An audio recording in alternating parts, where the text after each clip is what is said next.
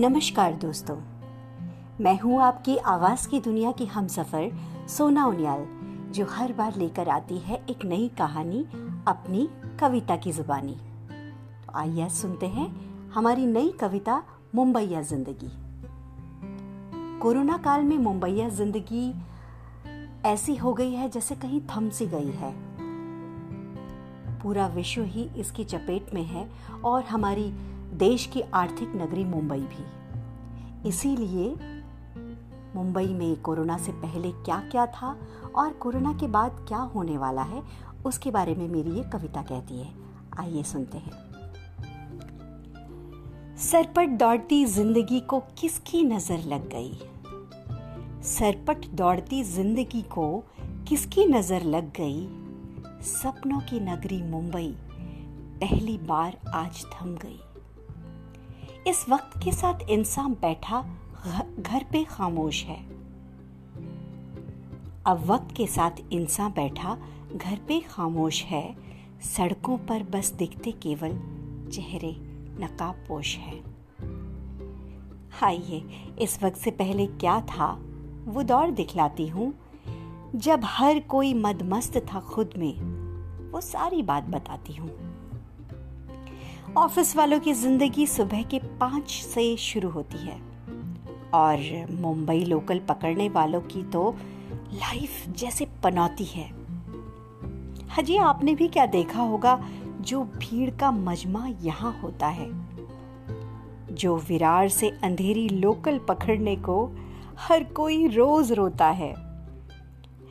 वो सात बजकर पैंतालीस मिनट की प्लेटफॉर्म पर अनाउंसमेंट होती है जब। लोग सुपर पावर लिए लोकल में घुसने की कोशिश करते हैं तब। फ़र्स्ट कम फ़र्स्ट सर्व के बेसिस पे फिर सीट पे कब्जा होता है। यहाँ भाग में घुसने वाला अक्सर खड़े खड़े भी सोता है। वो मुंबई लोकल ज़रूर है, पर असल में मुंबई की लाइफ लाइन है। जो हर एक मुंबई वासी के चेहरों पर लाती शाइन है। भले ही भीड़ हो, इसमें फिर भी लोग शालीनता से आते हैं पेश। कम से कम दिल्ली मेट्रो की तरह तो कभी नहीं मिलता कोई अश्लील केस। अब बॉलीवुड की बात करें तो आर्टिस्ट का अलग ही अंदाज है। मड आइलैंड से नाय गाँव तक रोज सफ़र करते ये तत्पर जाबाज हैं। वो छोटा आर्टिस्ट हो या कोई बड़ा, यहाँ वक्त की कदर होती है। किसको कितना फ्रेम है देना, सबको खबर होती है।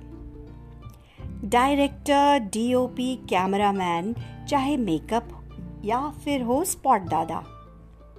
हर काम को अप्रिशिएट करने की मुंबई की है स्पेशल अदा। बप्पा के जयकारे से सेट पर काम की शुरुआत होती है। और अंत में पैकअप की आवाज़ कान में मिश्री सा रस खोलती है। आज मुंबई ही नहीं, सारे विश्व को एक विषाणु ने हिला दिया और भाग दौड़ की जिंदगियों को घर पे अब बिठा दिया।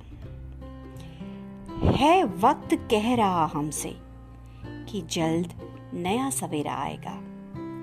बस घर पर हम सुरक्षित रहें तो देश फिर आबाद हो जाएगा।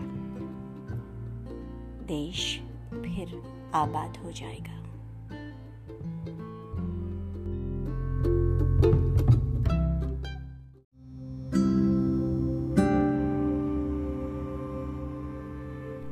नमस्कार, आदाब, सत श्री अकाल। मैं हूँ आपकी दोस्त और होस्ट सोना उनियाल जो हर बार लेकर आती है आपके लिए एक नई कविता, नए संदेश के साथ। इस बार मैं ऐसी कविता लेकर आ रही हूँ, जो सिर्फ़ एक संदेश नहीं, बल्कि एक ऐसे इंसान के कार्य की प्रशंसा है, जिसमें हम जैसे लोगों को भी कहीं ना कहीं योगदान देना चाहिए। और वो कोई नहीं, हमारी बॉलीवुड फ़िल्म इंडस्ट्री के सोनू सूद जी हैं। उन्हीं को समर्पित मेरी आज की कविता है, सोनू भाई। आइए सुनते हैं।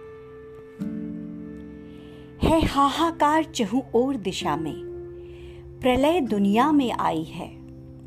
है हाहाकार चहु और दिशा में, प्रलय दुनिया में आई है।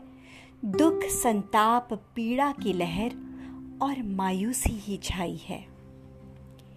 कोरोना ने विकट स्थिति अब संसार में बनाई है। जात पात का भेद छोड़कर अब सबकी हुई सुनवाई है। सत्ता के गलियारों में भी सुख बुगाहट ये आई है।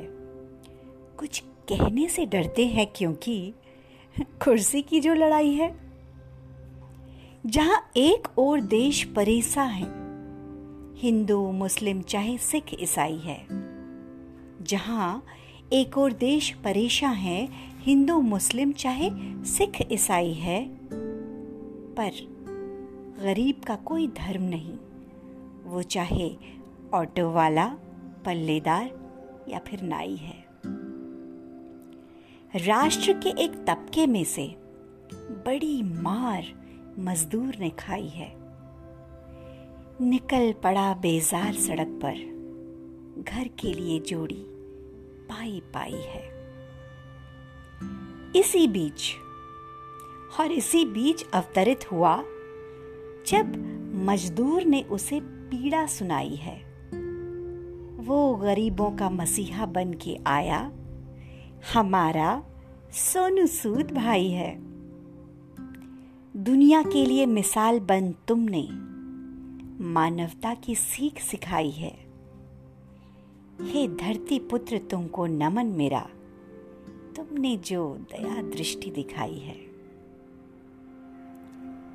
इसलिए सोनू सूद सर जी का मैं तहे दिल से धन्यवाद करती हूँ कि उन्होंने आज जो कार्य सेवा भाव की दृष्टि से पूरे देश में किया है, वो सराहनीय है।